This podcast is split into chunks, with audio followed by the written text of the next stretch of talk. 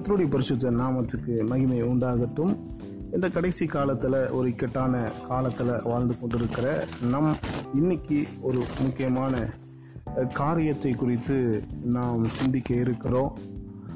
இந்த கடைசி காலத்தில் ஆபத்துகள் நிறைந்து ஒரு சூழ்நிலையில் நாம் வாழ்ந்து கொண்டு இருக்கிறோம் எங்கு பார்த்தாலும் வியாதிகளின் பயம் எங்கு பார்த்தாலும் மரண பயம் சூழ்ந்து கொண்டிருக்கிற இந்த காலகட்டத்தில் கர்த்தருடைய வார்த்தை நமக்கு என்ன போதிக்கிறது?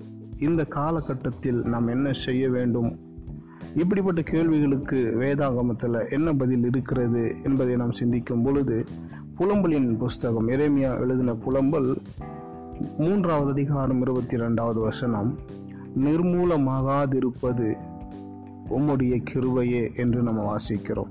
ஒரு மனுஷன் நிர்மூலம் ஆகாமல் இருக்க வேண்டுமானால் அவனுக்கு தேவனுடைய கிருவை தேவையா இருக்கிறது. தேவ கிருவை மட்டுமே நம் நிர்மூலமாகாமல் நம்மை பாதுகாக்கக்கூடியதா இருக்கிறது.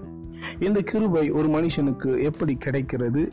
யாருக்கு அந்த கிருவை கர்த்தரால் கொடுக்கப்படுகிறது என்பதை நாம் சிந்தித்து பார்க்கும் பொழுது சங்கீதங்களின் புஸ்தகம் நூற்றி மூன்றாவது சங்கீதம் பதினோராவது வசனத்தை நம்ம வாசித்தால் பூமிக்கு வானம் எவ்வளவு உயரமாக இருக்கிறதோ அவ்வளவு பெரிய கிருபையை கர்த்தர் தமக்கு பயந்தவர்களுக்கு தருவதாக சொல்லப்பட்டிருக்கிறது. அப்போ கர்த்தருக்கு பயப்படுகிற மனுஷர்களுக்கு தேவனுடைய கிருபை கொடுக்கப்படுகிறது. எந்த மனுஷனிடத்தில் தேவனுடைய கிருபை இருக்கிறதோ அந்த மனுஷன் எந்த வியாதியினாலும் எந்த பிரச்சனையினாலும் போராட்டத்தினாலும் அவன் நிர்மூலமாகாமல் அந்த கிருபை அவனை காத்துக்கொள்கிறதா இருக்கிறது. கர்த்தருக்கு பயப்படுதல் என்றால் என்ன என்பது முதல்ல நாம் விளங்கிக் கொள்ள வேண்டும். நீதிமொழிகளின் புஸ்தகம் எட்டாவது அதிகாரம் பதிமூணாவது வசனத்தை நம்ம வாசிக்கிற பொழுது தீமையை வெறுப்பதே கர்த்தருக்கு பயப்படுகிற பயம். தீமையை வெறுப்பது. அதுதான் கர்த்தருக்கு பயப்படுகிற பயம். இன்னைக்கு பூமியில் இருக்கிற மனுஷர்களுக்கு பல காரியங்களுக்கு குறித்த பயம் இருக்கிறது. மத்தியோ பதினாலாவது அதிகாரம் இருபத்தி நாலாவது வசனத்தை நம்ம வாசிக்கிற பொழுது அங்கே இருபத்தி ஆறாவது வசனத்துல எல்லாம் நம்ம வாசிக்கிற பொழுது சீஷர்கள் பெரிய அலையை குறித்த அவங்களுக்கு வந்து அந்த பிரச்சனை குறித்த பயம் அவங்களுக்கு காணப்பட்டது. ஆதியாகமம் மூன்றாவது அதிகாரம் பத்தாவது வசனத்தை நம்ம வாசிக்கிற பொழுது ஆதாமுக்கும் ஏவாளுக்கும் பாவத்தை குறித்த பயம் காணப்பட்டது. அதே போல மத்திய ஆறாவது அதிகாரம் இருபத்தஞ்சிலிருந்து முப்பத்தி ஒன்று வரைக்கும் வாசிக்கிற பொழுது இந்த உலகத்தில் எப்படி நாம் வாழப்போகிறோம் என்கிற பயம் மனிதர்களுக்குள்ளே கவலையாய் இருக்கிறதை நம்ம பார்க்க முடிகிறது. நீதிமொழிகள் இருபத்தி ஒன்பதாவது அதிகாரம் இருபத்தி அஞ்சாவது வசனத்தை நம்ம வாசிக்கிற பொழுது அங்கே ஆஹ், மனுஷனுக்கு பயப்படுகிற பயத்து குறித்து நம்ம பா- வாசிக்கிறோம்.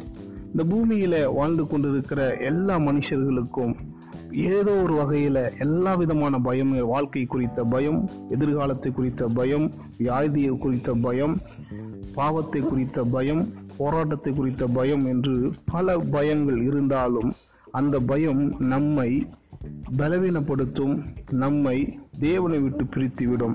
நமக்கு இருக்க வேண்டிய பயம் எது என்று சொன்னால் கர்த்தருக்கு பயப்படுகிற பயம். அது மட்டுமே இந்த கடைசி காலத்தில் நம்மை காப்பாற்றும். அது மட்டுமே நம் இந்த கடைசி காலத்தில் நம்மை உயிரோடு கூட வைக்கும். அந்த பயம் மட்டுமே நாம் தேவ ராஜ்யத்துக்குள்ள பிரவேசிக்க உதவி செய்யும். அந்த கர்த்தருக்கு பயப்படுகிற பயம் எதனால் நமக்கு வருகிறது என்று சொன்னால் கர்த்தருக்கு பயப்படுகிற பயம் தீமையை வெறுப்பதினால். பாவத்தை வெறுப்பதினால் தேவனுக்கு விரோதமான காரியங்களை வெறுப்பதினால் அந்த பயம் நமக்குள்ளே கடந்து வருகிறது. இந்த செய்தியை கேட்டுக்கொண்டிருக்கிற உங்களுக்கு நான் சொல்லிக்கொள்வது இந்த நாள் முதற்கொண்டு பாவத்தின் மேல் ஒரு வெறுப்பும் தேவனுக்கு பிரியமில்லாத காரியத்தின் மேல் ஒரு வெறுப்பும் உங்களுக்கு இருக்கிறதா என்பதை நீங்கள் சோதித்து பார்த்து தீமையை விட்டு விலகுங்கள் தீமையை வெறுங்கள் யோசிப்பை போல பாவத்தை விட்டு விலகி ஓடுகிற ஒரு அனுபவத்தை பெற்றுக்கொள்ளுங்கள்.